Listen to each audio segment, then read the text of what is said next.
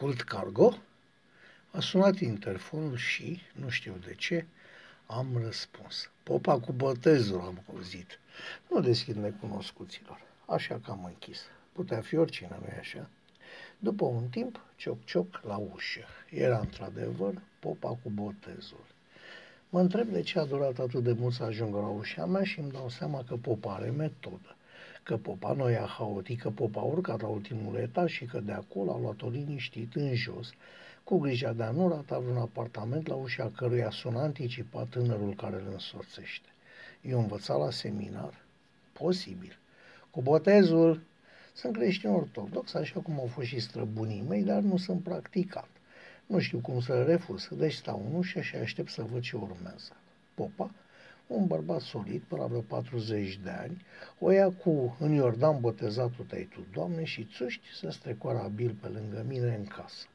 Stropește cu busuiul cu lud, stropește bine toate colțurile, pe televizor, pe calculator, peste tot pe unde poate. Cred că vrea să mă pedepsească pentru că noi am descuiat intrarea în bloc, confundându-mă cu un improvizat Sfânt Petru, păstrător al cheilor sursei.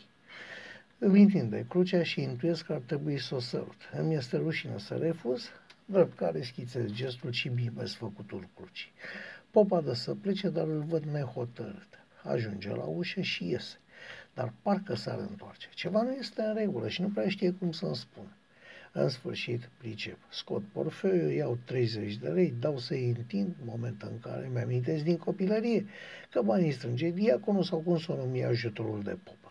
Întreb de respectivul. Popa mi-a banii din mână mai ceva ca anaful, spune frumos mulțumesc și pe aici ții drumul. Stau și mă crucesc, adică mă întreb, ce a fost asta? A venit popa cu botezul. Ce botez? A venit popa cu botezul. Care botez? De ce? Cui mai folosește? Ce rost mai are? Biserica nu e subvenționată de stat? Trebuia oare să-mi dai chitanță? Mă gândesc și mă întreb de ce nu-mi place ce se întâmplă? Ce m-a îndepărtat de credința străbunilor mei? Ce anume m-a răcit de biserică? Mă întreb și brusc când vine în minte o imagine de la Cernica, de la mănăstire. Nu, nu e icoana cu trei chipuri din fața iconostasului, cea care ți arată pe rând pe Fecioara Maria, pe Mântuitorul și pe Sfântul Ioan. Nu, ceva de la intrare. Scot telefonul și verific fotografiile. Una, două, trei, exact. Sunt 12 interdicții. Așadar, da, biserica noastră strămoșească s-a transformat într-o selecție de interdicții, de interziceri, de opreliști.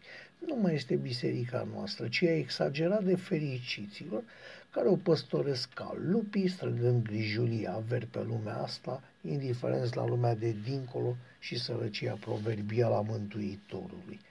De ce procedează așa exagerat de fericiții, dar și mănăstirea de mai sus? Pentru că pot, pentru că li se permite, pentru că simt că în contextul politic actual li se cuvine. Da, li se cuvine. Cred că prea mulți dintre noi simțim asta pentru ca Biserica Ortodoxă Română să mai fie a noastră. Nu, acum este a lor. Cred că popii care îl slujesc pe Danielul acesta, ca și pe teoctistul de până la el, sau cum o să-i mai cheme pe alții așa ziși păstori, sunt funcționarii unui cult cargo. Nu au legătură cu creștinismul, nici cât Lenin sau Stalin în perioada lor de maximă putere. Sunt doar un creștin ortodox venit pe lume din creștin ortodox și dar borul.